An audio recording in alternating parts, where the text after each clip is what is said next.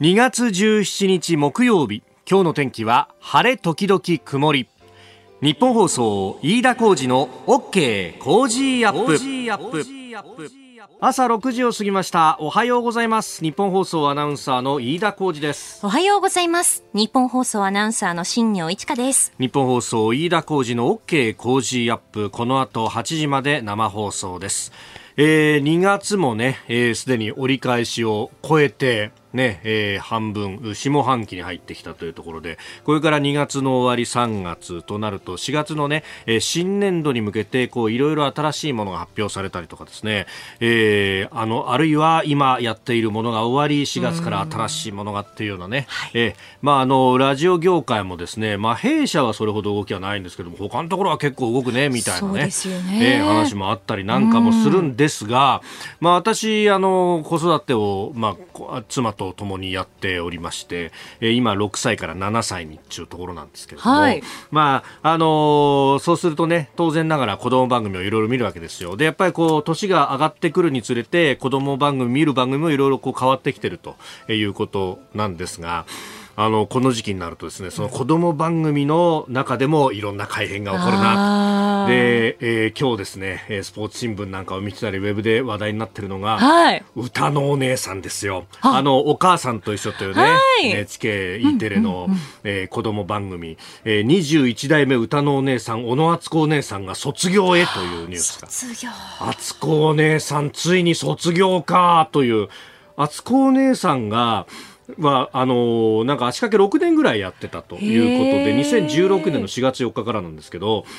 2015年のですね2月にうちの息子が生まれたんですよ。で1歳ぐらいになってお,、ね、お母さんと一緒を見出したぐらいで敦子お姉さんもちょうどデビューぐらいでですねガチガチに硬い敦子お姉さんみたいなの見てたあそうだったんですか？でだんだん慣れてきてみたいな感じだったんですけど、そうかもう6年経つとお卒業になるのかというね。なんかすっかりこうお父さんお母さんが、ね、お母さんと一緒はファンになっちゃったりっていうこともねあるって言いますよね。でしかも子供がそこからあの大きくなってくると他の番組もいろいろ見なってたじゃないですか。はい、で例えばそのピタゴラスイッチとかを見ると、はいはいはい、その中であのいつもここからの2人がですね、えー、アルゴリズム更新とかアルゴリズム体操っていうので出てくるんですがそこに歌のお姉さんお兄さんと一緒って言ってあそこお姉さんが出てきておお元気にやってんなみたいな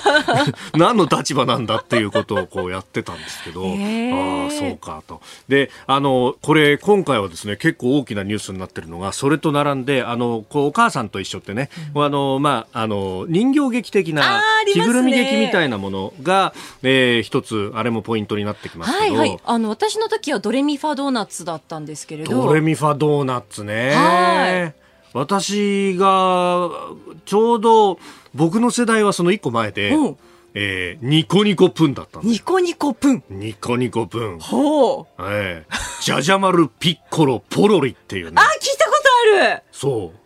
懐かしい。懐かしい。で、あの、今考えると結構リアル人形劇みたいな感じで、若干ですね、はい、あの、リアルすぎて、よくこれで子供泣かなかったな、みたいな感じなんだけど、あれが楽しかったんだよ。いや、楽しかったですよね。私一回出たことあるんですよ、お母さんと一緒。マジで？なんか抽選だったのかなと思うなんか今ものすごい抽選でそうなんですかやっぱり。なんかそうそうあの子供なんとかして出らんねえかなとか言っていろいろ調べたんだけど ものすごい抽選な上に、なんか結構大変だみたいな話をねこう聞いて応募したら当たってその抽選に当たったんですよ。で一回お母さんと一緒出たことがあって私の時あゆみお姉さんで。あゆみお姉さん。はい。あ重森あゆみさんか。はいそうですそうです。であゆみお姉さんがすごくもうキラキラしたあの素敵な白いスニーカーを履いててそのスニーカーをツンツンした思い出があったりとか あとなんか大きな株がこう抜けませんみたいなのをみんなでやったり。株を引っ張る音おじいさんってやつだな。それを引っ張るおばあさんで、それを引っ張る子供って言ってわーっていくみたいな。わーっていくみたいなのをやったり、あとレシー、あの、ドレミファドーナツだったので、で、なんかその、前説で、スタッフの方にレッシーの尻尾は引っ張らないでくださいって言われたのを 覚えてだから壊れちゃうから引っ張らないでねと。それは絶対やっちゃダメだからねみんなとかって言われてはーいって言ってこうやった記憶ありますね。ほうでそのドレミファドンの後の後になるのかな？今はえっとガラピコプーっていう何ですか？どんなやどんなやつなんですか？えーなんかね、あの宇宙からガラピコっていうそのロボットのロボット？子供みたいなやつが不時着をしてきて、で、その星にいる、あの、ムームーってやつと、えチョロミーっていうやつと一緒になんか冒険していくぞみたいな感じの確か話だったと思うんだけど、そう、やっぱロボットが出てくるっていうのが、あの、最近っぽいなと思いながら見てたんですが、それが終わって、終わって？今度はですね、なんかテーマとしては、多様性をテーマとする、ファンターネというものに変わると。多様性かーっていうね。こ。んな感じになるんですか、いや本当どうなるんだろうね。今までがロボットだったからそっからさらに多様性っていうことになると一体どうなっていくんだと。でそもそも論としてあれこう性別だとかっていうのもこうどうなんだろうなっていうのとかー。あるいはこうねあのこう肌の色みたいなものとかもそもそもがあれだってキャラクターだから肌の色も何もないよなっていうのなるとどういうものなんでしょうねと思うんだけど。いろいろやっぱりこういうなんか流行りみたいなものをこう取り入れつつやるんだなというね。ああ確かにそうですよねねえ。まあまあまあ、どういう子供に育っていくのかっていうね、えーどういうものを残していくのかっていうのも考えなきゃいけないなと思ったら、BGM が終わってしまいました。あなたの声を届けますリスナーズオピニオン。えー今、あツイッターのタイムラインでは、あ朝のね、朝のというかこの、お子供番組のお母さんと一緒についてが、特にね、じゃじゃ丸ピッコロポロリはね、私ぐらいのちょうどこの段階ジュニアぐらいの世代ってズバリなんですズバリなんですかやっぱり。で、しかも、こう、あれ、ポロリの声がですね、はあえーツイッターでもあるんですけど、おガレオンさん、ポロリはフリーザ様であり、バイキンマンでもある。そうなのよ。これ、あの、大勢さんも書いてたんだけど、そうなのよ。そう、俺もね、ポロリってそう有名な声だって誰だったっけな、誰だったっけなって話しながらずっと考えてたんだけど、そう、フリーザ様、あの、ドラ、ドラゴンボールのね、はいわかりますわかります、はいで、さらにバイキンマン、そう、ぼ同じ声なのよ、これが。そうえあの中尾流星さん中尾流星さんか。えーそう、名前が出てちょっと。ドレミファドーナツもレッシーの声がそれこそ尻尾を取っちゃいけないレッシーの声も中尾さんだったと思いますそうなんだ。へえ。結構子供がやっぱり引っかかる声っていうのがあるのかな。そうです。ねきっと響く声がねねえ。うん すいません、本当に局地的な盛り上がりを見せておりました。えさて、今朝のコメンテーターは明治大学准教授で経済学者飯田康之さんです。えー、次第直前からのご登場であります。えー、取り上げるニュースは、あ新型コロナ水際対策、そして、えー、G7 外相会合、今週末緊急開催へというニュース、ガソリン価格、食料安全保障、そして7時40分過ぎ、スクープアップのコーナーでは、ウクライナの国営通信社、ウクルインフォルムの、えーウクルインフォルム通信の編集者、平野隆さんと電話をつないで、えー現地の様子、詳しく伺っていこうと思っております。今週はご意見をいただいた方の中から毎日抽選で3人の方に番組オリジナルスマホスタンドクリーナーをプレゼントしています。ポッドキャストや YouTube でお聞きのあなたにもプレゼントが当たるチャンスです。番組ホームページのプレゼント応募フォームから住所やお名前、電話番号を登録してご応募ください。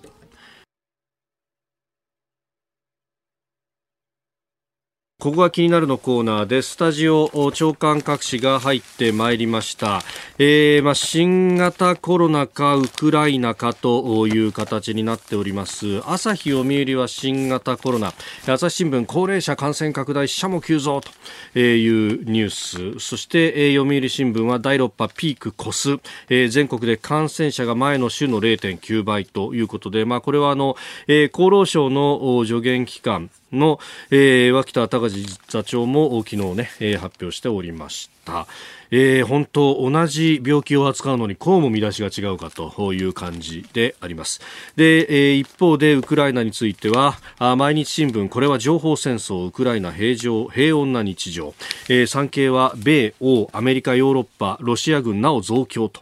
いう19日に G7 外相会合という見出しがついています。まあこれらあコロナあるいはあウクライナ情勢というところ後ほど7時台にも取り上げてまいります。えー7時台にはですね、えーウクラライナの現地、えウクルインフォルム通信の編集者平野隆さんとも電話をつないで、え様子であったりとか、えも伺っていこうと思います。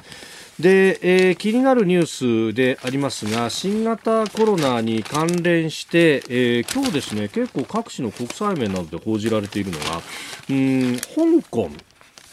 の情勢について、まあ、かなりあの、まあ、オミクロン株を中心にこう広がっているというところがあるんですが、えー、朝日新聞国際面コロナ逃避香港から中国へ感染最多安全求め殺到というようなニュースが書いてあります。で一方でこれもね朝日と読売で朝日はだから中国本土は安全なんだというところを、えー、ものすごく書いて、おりますがね、一方でですね、あの、読売の方はというと、これ、あの、習近平国家主席が直々にというか、まあ、あの、香港の、などをこう管轄する、えー、関西筆頭副首相を通じて、えー、香港の、政府トップ、えー、林鄭月が行政長官に対して感染対策を指示したと、えー、感染状況の安定とコントロールを最優先の任務とするよう求めたと発表をしたと、えー、いうことであります。まあこれ、あの、香港は一応、一応、もう本当一応としか言いようがなくなってしまいましたが、えー、まあ一応の一国二制度で香港は香港基本法というものがあって、基本的には、あの、まあかつてのそのイギリスの統治下の流れを組んである一定の市民の自由というものを認めつつやっているということで、えー、厳正なロックダウンであるとか、もうそれこそですね、入り口の鉄の門を溶接しちゃって外に出れないようにするみたいなですね、中国本土式のことは、まあ、やらないということになってるんですが、それが、まあ、あの、北京政府からすると手ぬるいということで、どんどんやれみたいなことになってるんですが、まあ、私逆説的に考えるとですね、香港でこれだけ広まってるものが、あの、それこそ、あのボーダー一つ越えて、そんな薄い紙みたいなですね、えーあのテテリトリーの境一つ越えてですねじゃああの新鮮側が全然広まってないなんてことが果たしてあるのかというと私はそんなことはないと思うし、まあ、あの香港はこうやって、えー、正直に、まあ、数字は出すけれども中国本土に関しては、えー、その数字というものが、えー、どうなんだろうねというようなことなんじゃないのかとじゃないと説明がつかないでしょと。だってこれだけあの感染力の大きさみたいなものは日本の国内でも報じられていてねえー、というところで、じゃあそれがですね、えーえー、あれだけあの平時、えー、人の流れもかなり一体化していた深センとの間だったりとか、あの、中ハイデルタと呼ばれる一連のまあ、テリトリーの中で地域の中でえ、えー、防ぎきれているのかというと甚だ疑問であろうというふうに思います。まあ、香港の方があのまだ、えー、海外のメディアなどが、まあ、駐在をしているということで、まあ、あのそういったことが外にも公になりやすいということがあるので、えー、こうロックダウン的に強権的に抑えろというようなことになっているのかとも思います。で他方あの香港の人権をウォッチするメディアが突如閉鎖をされたりであるとか、い、え、ま、だに民主派の活動家の方が多数拘束されているであるとか、え、どんどんと、まあ、そういった、え、中国が進む、その契機としてこのコロナというものが使われている。で、うんこの先、それこそですね、えー、中国本土式のロックダウンが香港で行われてもおかしくないと、まあ、どんどんとこうやって自由が奪われていくということが、えー、対岸の火事として我々眺めていていいのかということ台湾そしてその先というところもまあ考えなければいけないニュースなんだなと思った次第であります。ここが気になるでした。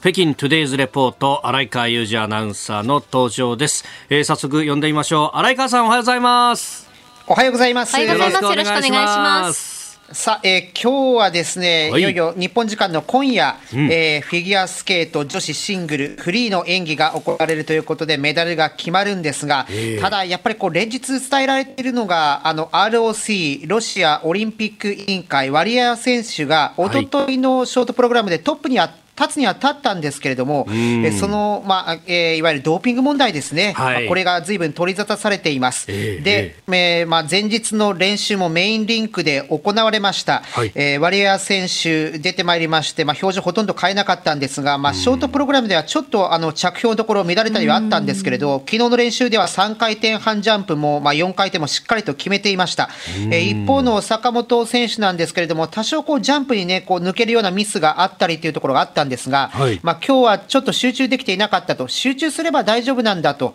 規則正しい生活が一番だと思うので、早く寝て、まあ、この今日に備えて準備したいというふうに話しておりました。うんん。まあ今日はね、まあ盛りだくさんの中で、やっぱり最終的にはフィギュアも取材という感じになりますか？そうですね、えー、今日はやはりあのスピードスケートの方では女子1000メートル、い。よいよ主戦場で高木美帆選手が出てまいります、それから小平奈緒選手も出てきます、500メートルの悔しさをね、果たしてこうメダルという結果につなげられるかというところもあるんですが、そのスピードスケートがあった後に、はい、えー、坂本花織選手は夜10時33分頃登場ということで、フィギュアスケートの取材にも行ってまいります。なるほど、いやもうね、終盤差し掛かってまいりましたけれども、ね、疲れも溜まってきてるかと思いますけれども、荒川さん、頑張ってくださいね、そうですね、頑張って駆け抜けますので、はい、はい、どうもありがとうございました。失礼します。えー、北京トゥデイズリポート、北京2022東京オリンピックレポーター、荒川裕二アナウンサーでした。ここでポッドキャスト YouTube でお聞きのあなたにお知らせです。ラジオ局ニッポン放送飯田浩二の OK コージーアップ。週末増刊号を毎週土曜日の午後に配信しています。1週間のニュースの振り返りこれからのニュースの予定。さらに今週の株式市場のまとめと来週の見通しについてお伝えしています。後半には Cozy Up コメンテーターがゲストと対談するコーナー。今月はジャーナリストの佐々木俊尚さんです。認知症看護認定看護師の溝井優子さんの登場です。週末もぜひチェックしてください。2月17日木曜日時刻は朝7時を過ぎました。改めましておはようございます。日本放送アナウンサーの飯田浩二です。おはようございます。日本放送アナウンサーの新業一華です。あなたと一緒にニュースを考える飯田浩二の OK 工事アップ。7時台はコメンテーターの方々とニュースを掘り下げます、えー、今朝は明治大学准教授で経済学者飯田康之さんです。引き続きよろしくお願いします。よろしくお願いします飯田さんには番組エンディングまでお付き合いいただきます。では C 台最初に取り上げるニュースはこちらです。新型コロナの水際対策来月から段階的に緩和へ。政府は新型コロナウイルスのオミクロン株対策の水際強化措置について来月3月から1日あたりの入国者数の上限を現行の3500人から5000人に緩和する方針です。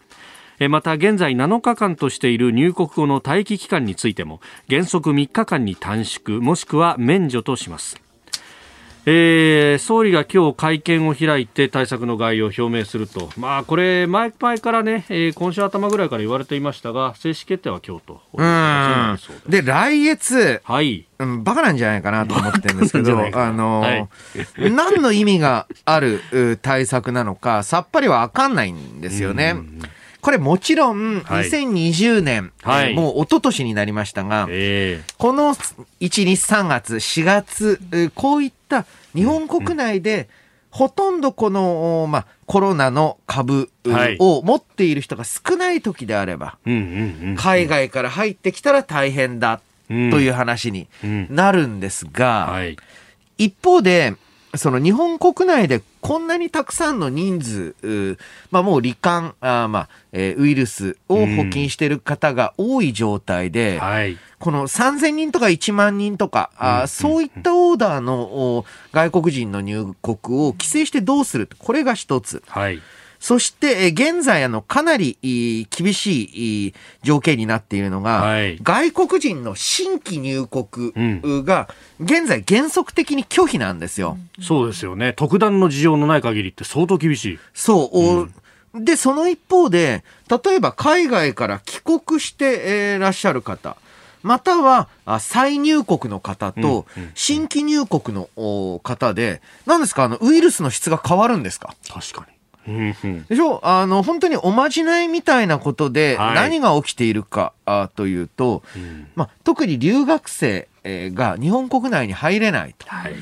じゃあどうするっていうと、もちろん日本研究に来るっていうタイプの、まあ、学生であれば、じゃあ時期を待ってっていうんですけれども、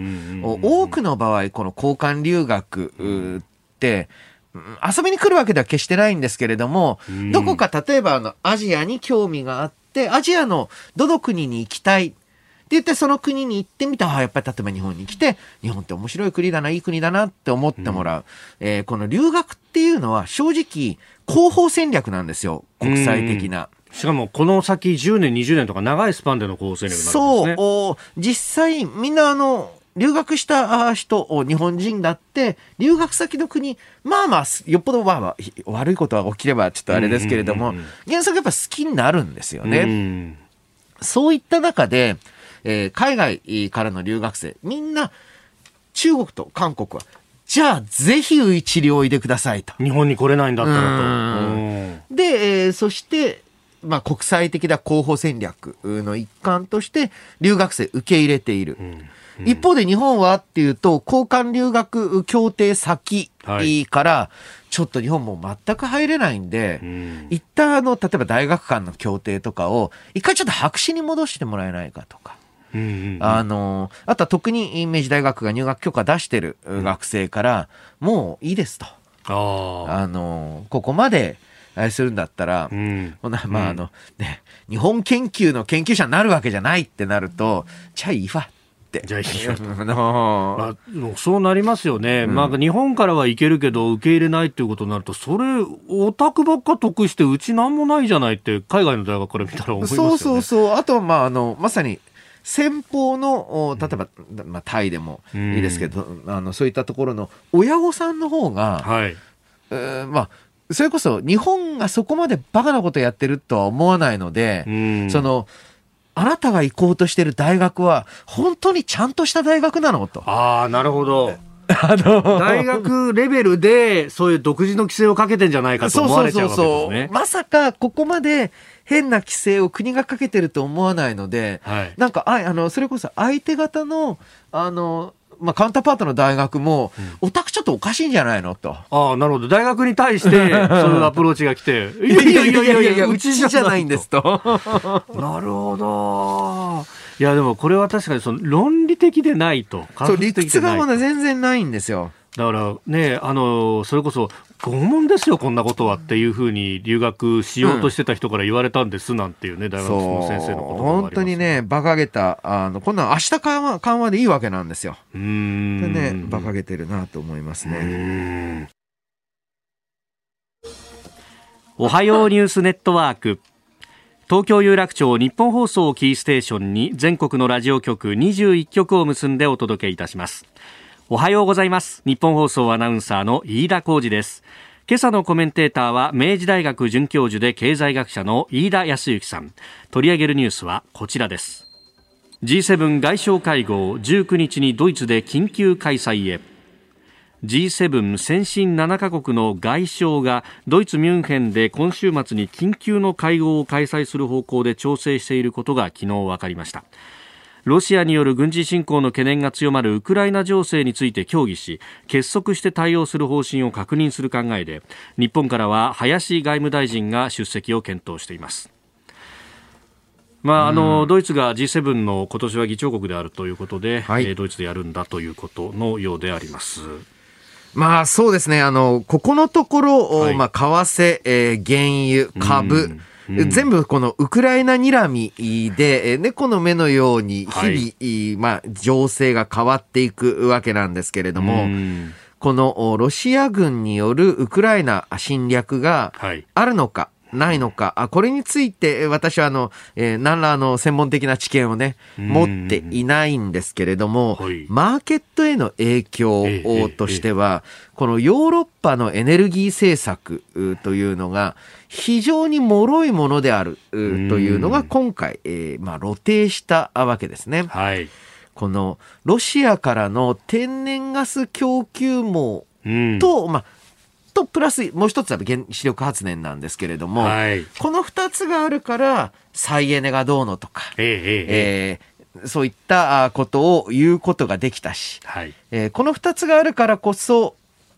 発電あたりの、えー、CO2 排出量が少なかった。うん、はい。実はこのクリーンで環境に優しいヨーロッパのエネルギー事情っていうのが非常に脆くて、うんはい、かつ、まあ、環境に優しいだけじゃなく、とってもロシアに優しいシステムだったと、えー、いうのが分かったんじゃないかと思うんですよね。それこそね、あの、まあ、いろんな活動をされてる方いらっしゃいますが、象徴的なそのグレタ・トゥンベリさんが、うん、CO2 の話をすればするほど、実はロシアが一番北総園でいたと。天然ガスを売れに売れるからそう、天然ガスって、まあ、もう今やロシアって完全に資源を売っている、だけの国、他に、えー、外貨を獲得できる産業が本当に少ない国なんですよね。あるとしても武器輸出ぐらいですか？そうですね。ですからもう資源と武器と、はい、えー、なると非常にまあロシアの経済の形というのが見えてくると思うんですが、このクリーンクリーンって言ってるんだけれども環境だけではなく、はい、こういったロシア情勢が緊迫した時に、えー、ロシアに対してこのドイツ今回もねね議長国がドイツっていうのがなかなかグッとくるんですけれども、はい、一番ロシアに甘かったドイツ、えー、が議長国ですかと。えーで、まあ、今のところ、まあ、この、ウクライナ情勢がどうなるか、うん、あその予想について、アメリカは、えー、専門家筋、政府筋ともに、結構厳しい見方をしてるみたいです。ええ、まあ、あるんじゃないかと。一方で、ヨーロッパは、えー、まあ、これは、まあ、一種のブラフで、外交的なカードなんだ。で、これは面白いのは、はい、各国がこうあってほしいっていう方の予想をするんですよね。もちろんヨーロッパ、すでに報道等でもご案内のように、はい、ガス料金、電気料金が一部地域でぶち上がってます。あの、これまあ、ツイッターなどで話題になりましたが、イタリアですと、月のガス料金が10万超え10万超え。えー、ってのはまあ普通に出てくるみたいなんですね。あの、これ別に家で工場やってるわけじゃなくて、えー、えー、一般家庭で。一般家庭で10万ガス代と。いや、光熱費でそれだけ持ってかれたらもう生活できないですよね。そう、暮らせないですよね。なんていう、まあ、えー、報道も出るぐらい、えー、緊迫してるので、うん、なんとかロシアに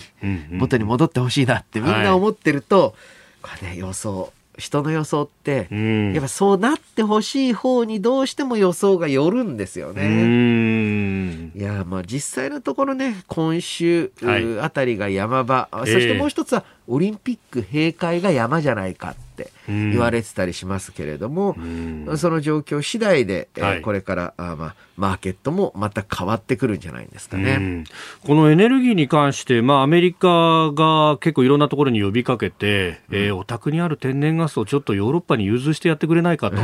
日本もそれに応じるという話が出てきてますけれども、一方でエコを進めろ、日本はエコじゃないって言っといて、こういう時は頼るのかって、ちょっとね、なんか、ん？って思ったりもするんですそうなんですよ。あの、お前らのエコって、うん、えー、ロシアのおかげで成り立ってたわけでしょうと。うん。で、さらに言うとアメリカについても大きな問題があって、はい、通常ここまで原油価格が上がってくれば、うん、シェールオイル、シェールガスがあ採掘される。ええ、アメリカとかもっと前ですとオイルサンド、はい、もっと質の低い油性からなんとか油絞り取ろうとするんですけれども、うんその動きが本当に弱いんですね。本当だったら、この値段だったら十分採算が取れると。もう大体あの、バレル80ドルが睨む展開で、一気に動き出すはずなのに動かないと。なんでかって言ったら、あこれはもうバイデン大統領が大統領選の時点から、ずっとこの再生可能エネルギーへのシフトをと言っていて、そうすると今、お願いシェールガス掘ってって言ったとしても、はい、これ終わったら、お環境にね、えダメージを与えるシェールオイル許さんとかって言われたら、投資したものが全部無駄になっちゃうんですね。まさにその政治リスクを感じて、はい、皆さん、そのシェールオイル、シェールガスの、まあ、採掘増への投資に二の足、三の足を踏んでる。あの、最近話題の話で、よく ESG 投資とか。はい、はい。えー、何でしたっけ？エコロジー？じゃあエンバイロメントだ。はい。エンバイロメント、うん、ソーシャルガバナンスとかね。えー、まあ、環境とかに配、社会に配慮した投資をと。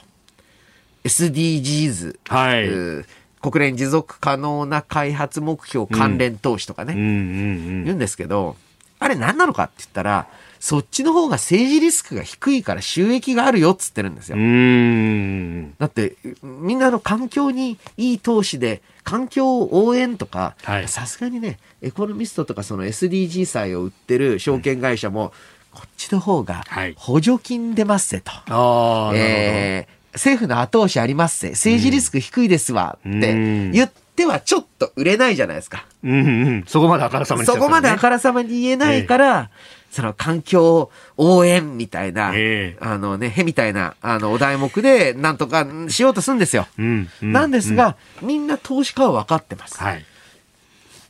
ESG、SDG 関連は政治リスクが低い。うんうん、あとはまあ政府の財政的な支援、補助が得られる。で、今回、はい、シェールオイル、シェールガス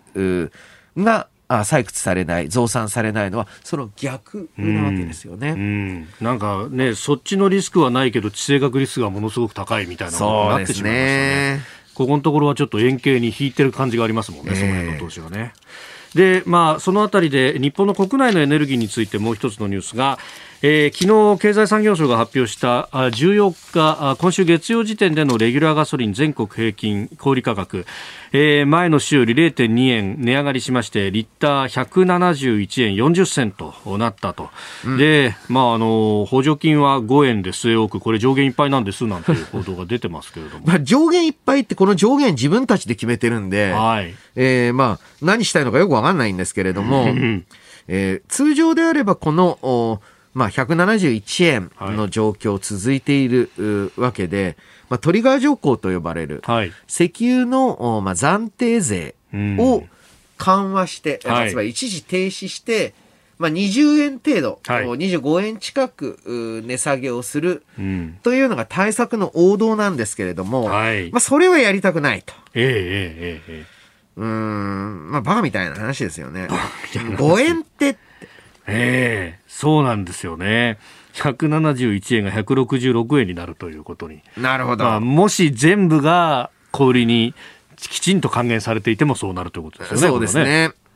で、えー、これについても、これあの、まあ、政府の、外国からの入国規制もそうなんですが、なんかあの、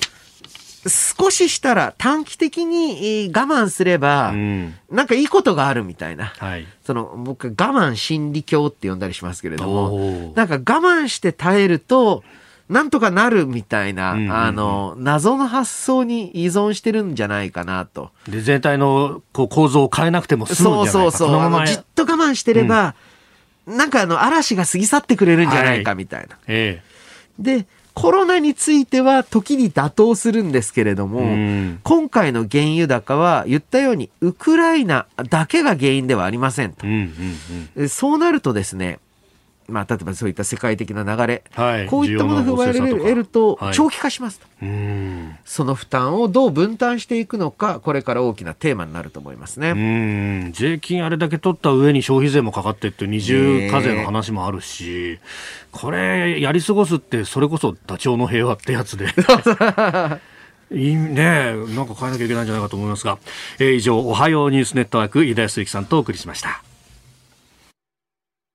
今朝のコメンテーターは明治大学准教授で経済学者飯田康之さんです。引き続きよろしくお願いします。よろしくお願いします。えー、ツイッターでもね、えー、おのっちさん、時々めちゃめちゃ口のある飯田先生、本当好きっていうのをいただいております。えー、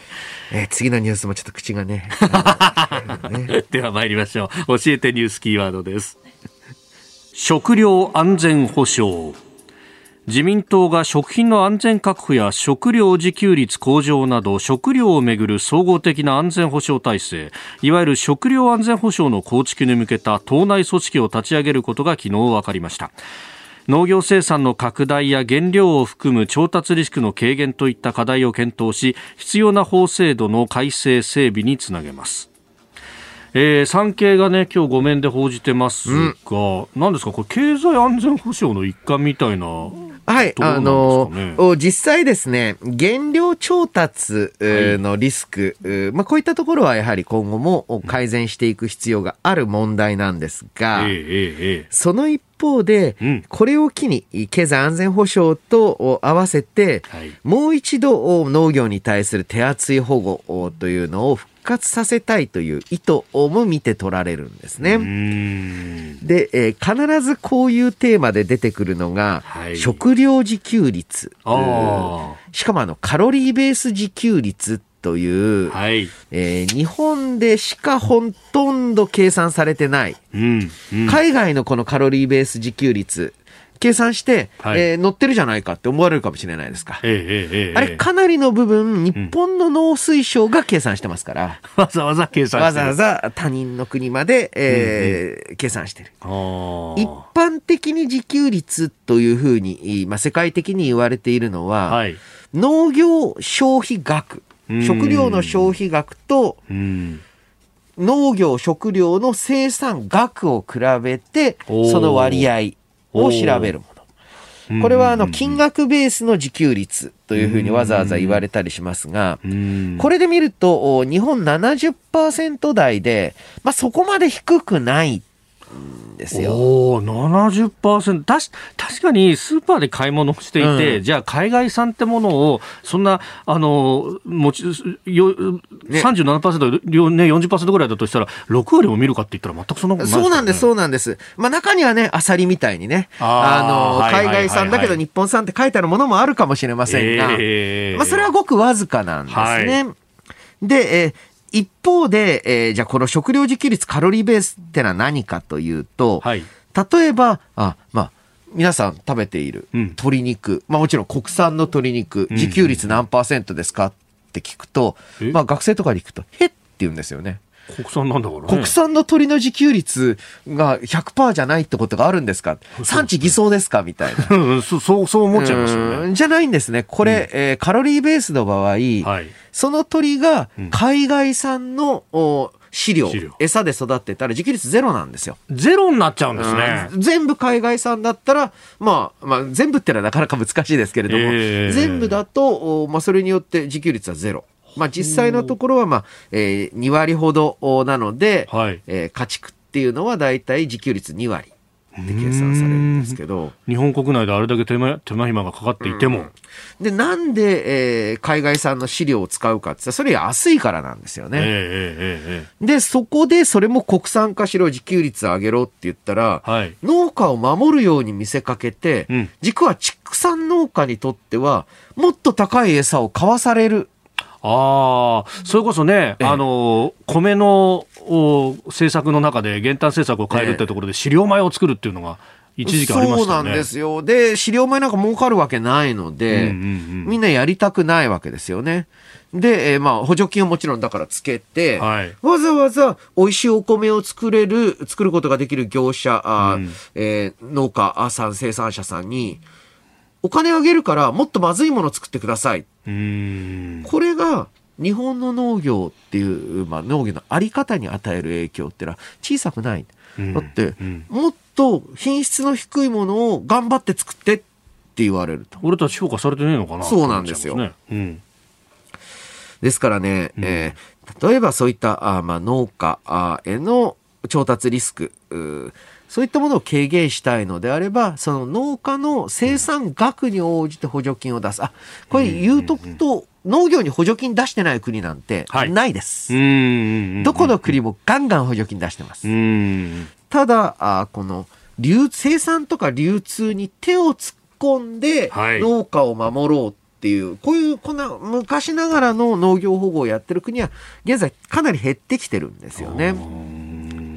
むしろ例えば高地面積とか、はい、えー、家畜系、えー、畜産系であれば、うん、その、えー、まあ、頭数、うん、こういったものに、規模に応じた、えー、補助金のあり方っていうのに向かわなければいけないと。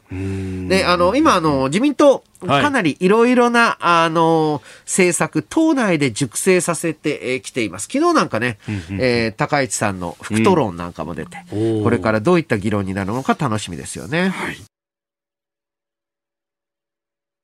お送りしております。OK 工事アップ。お相手私日本放送アナウンサー飯田浩二と。新業一華がお送りしています。今朝のコメンテーターは明治大学准教授で経済学者飯田康之さんです。引き続きよろしくお願いします。よろしくお願いします。続いてここだけニューススクープアップです。この時間最後のニュースをスクープアップ。現地メディアに聞く緊張高まるウクライナの現状え昨日日本の一部報道ではロシア軍の一部が撤退しその映像が公開されたと伝えられておりましたが真偽については詳しく分かっておりません、えー、現地の様子についてウクライナ現地メディアの方とつないで伺っていきます。えー、この時間はウクライナの国営通信社ウクルインフォルム通信の編集者平野隆さんにお話を伺います、えー、平野さんよろしくお願いいたします。よろしくお願いいたします。あの時差7時間ちょうど日付が変わって1時間弱というところであります。平野さん16日というとこうロシアが行動を起こすんじゃないかと言われていたその日でしたけれども街の様子等々いかがでしたか？はい、街中を歩いている人たちの中には大きなパニックはありませんでした。スーパーも飲食店もいつも通りのにぎわいで、えー、ソーシャルネットメディア、えーと、ツイッターやインスタグラムなんかを見ていても、いつも通りのご飯や芸能人のスキャンダル、友達と遊んだ、えー、動画とかばかりでした。ただよくよく聞くと、はい、彼らの心の中では大きな不安があったようで、えー、心配しているというあのコメントもちょくちょくありました。ただ、多くの人はいつも通りの生活を続けていましたね。あのインフラ関係の会社のサイトがダウンしたとか、銀行のサイトがダウンしたみたいなことが報じられてましたが、その辺のあの受け止めはいかがだったですか？ええ。あれも夜中に止まったというのはあったんですけど、生活に大きく影響を与えなかったので、ほとんどの人は朝起きた時には復旧していたので、あそんなサイバー攻撃があったんだっていうふうにあ受け止めていましたね、もちろん担当のサイバーの人たちは、はい、サイバーセキュリティの人たちは困っていたでしょうけれど、うん、ただ、割と早い段階で復旧していましたね。うん。あの平野さん、記事の中でもさまざま指摘もされていますけれども、まあ、日本で報じられるこのウクライナに関しての情報というので、まあ、あの間違っている部分も結構あるということも発信されてますけれども、あの、ロシア語話者の人たちはロシアと近いみたいなことがよく言われるんですけど、これどうですか？いや、それは私はロシアの偽情報だと思っています。あの典型的なもので、えー、ウクライナは東西で分裂しているというものがあるんですけれど、はい、えー、つまり聞いたことが、えー、お聞きになったことあると思いますが、東部はロシア語話者で新ロシア、はい、西部はウクライナ語話者で新ヨーロッパ、うん、でウクライナは2つの極端に異なる地域があるかのように語るものです、えー、これを私は偽情報だと指摘しています、うん、実際にはウクライナでは多くの人がバイリンガルなんですね、うん。えー、ロシア語を毎日に使う人でもウクライナ語が話せないとか、はい、ウクライナ語が嫌いだと思っているわけではなくて、うん、えー、場面によってウクライナ語とロシア語をスイッチできる、切り替えることができる。で毎日ロシア語を使っている人の中でも、えー、ロシアのことは悪い侵略国だと思っている人はたくさんいます、東部ではウクライあのロシアの武装集団と戦闘している人もロシア語話者はたくさんいます。もちろん、ロシアのことを好きだっていう人もいるんですけれど、はい、そこも気をつけないといけなくて、ロシアの音楽が好きだとか、ロシアに友達がたくさんいるからロシアは好きだって思うのと、プーチンがしていることを好きだっていうのはまた別の話で、音楽は好きだけど、プーチンは嫌いだっていう人はたくさんいます。でですから、ロシア語を話すから自分はロシアが好きだとか、はい、この人はロシア人だって思っているのは大きな誤解です。でそれは偽情報で作られてるんですね。例えばアイルランドなんかもそうですけど、アイルランドは98%の人が英語を話すんですね。はい、でも彼らのアイデンティティはアイルランド人なんですよ。でここで大きな問題なのは、今、ロシア政権がその偽情報を利用しようとしていることなんですね。えー、つまりウクライナ東部にはロシア語話者、ロシア人、ロシア国籍を持っている人がいて、彼らに被害が出たら、ロシアは彼らを救うために何かしら対応するというような発言が最近よく聞かれるんです。はい、つまり、ロシア語話者、親ロシアの住民という偽情報で、ウクライナへ侵攻する際の口実に使う,、使う疑いが出ているわけです。自国民保護のような形で使うんだと。ええええ、そうです、そうです。で繰り返しますけど、でも、東部にいるロシア語話者の多くは、ウクライナ人としてのアイデンティティを持っています。そして、一番重要なことは、はい、ロシアがどんな偽情報を持ち出してきても、他国に対する侵攻は侵攻で絶対に許されないということだと私は思います。あの平野さん、非常に説得力があるなと思ったのが、それをこうエピソードでももちろんお話しされるんですが、あの世論調査なども引きながら、はい、そういうこう調査も出てるんですよね。たくさん出てます。えーえー、スタジオにはあ経済学者飯田康之さんもいらっしゃいます。明治大学の飯田でございます。よろしくお願いします。はい。よろしくお願いいたします。一方で、そのウクライナの中で、むしろロシアのロシア軍の、まあえー、助けじゃないですけれども、心待ちにしている親ロ勢力があるんだという情報を日本ではロシアの専門家と呼ばれる方の中で一部そういった言及をされる人が多い状況なんですがそういった中で日本のメディアどういうふうに変わっていく必要あると思われますか？はい。私はまず現場で本当に人、えー、みなあの現地の人たちがどう思っているかっていうのをちゃんと声を聞くべきだと思いますね。そこまで言ってえー、思い込みじゃなくて偏見を取り除くために、えー、実際の人たちがどう思っているのか、実際の人たちが何を望んでいるのか、えー、もちろんロシアのことを待ち望んでいる人がゼロだとは思わないですし、はい、ただみんながロシアのことを待ち望んでいるとも思わないです。そこはきちんと、えー、報道機関が取材をして話を聞いて、実際どうどういう人たちがどういうことを考えているのかっていうのを伝えていかなければいけないと思います。その一方で、えー、やはりどうしても関心事になってしまうのが、侵攻は、今時の場合、ごくごく感想ベースで、えー、良いんですけれども、ロシアからの侵攻をあり得るとお考えですか？えーと、軍の撤退の話、先ほどありましたけれど、はい、えー、撤退は確認できていないということで、国境の周りには軍が残っている。ということは、いつでも軍の侵攻ができる状態は今も続いているということですので、可能性はなくなっていないと思います。引き続き毎日よく注意し続ける必要があると私は思っています。これあの、ロシアからの圧力というものは、もうこのウクライナという国、ずっと受け続けてますよね、この先はどうしていって安全を確保していったらいいいいと思いますか、国際社会の動きも含めてですが。まあ、あのまずウクライナが何を望んでいるかというのをきちんと聞かないといけないと思うんですね、ロシアが圧力をかけているからロシアの声だけ聞くというと、大きな問題だと思うんです、はい、圧力をかけている人の声が聞こえなくなってしまう。というのは、うん。えー、それは武力によるなんですか、現状変更、脅迫を認めることになってしまう、はい、それは日本としても受け止めてはいけないですし、国際秩序の変更になってしまうので、避けなければいけない。えーウクライナが何をしたいか、ウクライナのためには何をできるかというのが国際社会は考えていかなければいけないことだと思いますね。で、実際今しているのは、はい、えー、ウクライナに話を聞きながらウクライナに支援をする。で、同時に、えー、制裁についても国際社会が話し合っていく、はい、という状況だと思います。うんこの日本政府の動きとして、えー、ゼレンスキー大統領と岸田総理の電話会談があった、そのタイミングで、外相はロシアとの間で、えー、経済協力の枠組みの中で話している。このあたりはやっぱりちぐはぐに見えますか、現場、現地から見ていて。私はちぐはぐだと思いました。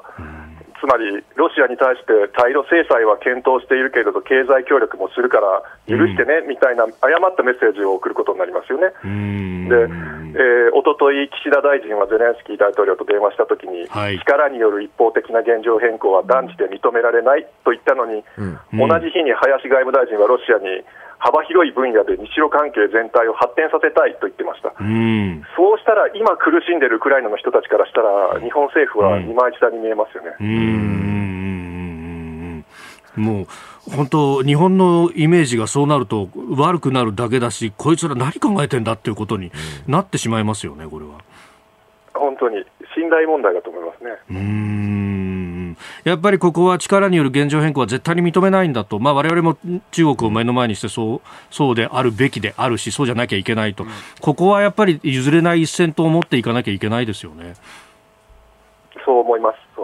思います。日本が国際社会の連帯に穴を作ってはいけません。うんあの平野さん、ねえー、平野さんご自身はウクライナでこう取材を続け、そして発信を続けると、今後もそういうお考えでいらっしゃいますか？はいまあ、仕事ができる環境というのを作あの整えていかないといけないですけれど、あの今後の状況を見ながら、はい、えー、情報発信というものを第一に考えていきたいと思ってます。あの本当に今日も貴重なお話の数々ありがとうございます。またあのいろいろ伺わせていただければと思いますので引き続きよろしくお願いします。よろしくお願いいたします。現地朝あの夜遅くにすいませんありがとうございました。ありがとうございました。えー、ウクライナの国営通信社ウクルインフォルム通信の編集者平野隆さんにお話を伺いました、まあ、あのロシア語話者がいるから、ロシアに近い地域がいっぱいあるんだ、みたいな言説とかね、その辺もいやねよくよく考えてみるとわけわかんない話ですよね、うんうんうん、で日本語喋る反日的な人なんてたくさんいると思うんですけどね。そうだ言語っていうものは内心をすべて表すもんじゃないっていうのは確かにおっしゃる通りですよね。えー、このコーナー含めてポッドキャスト YouTube ラジコタイムフリーでも発信してまいります。番組ホームページをご覧ください。ここだけニューススクープアップでした。今朝もポッドキャスト YouTube でご愛聴いただきましてありがとうございました。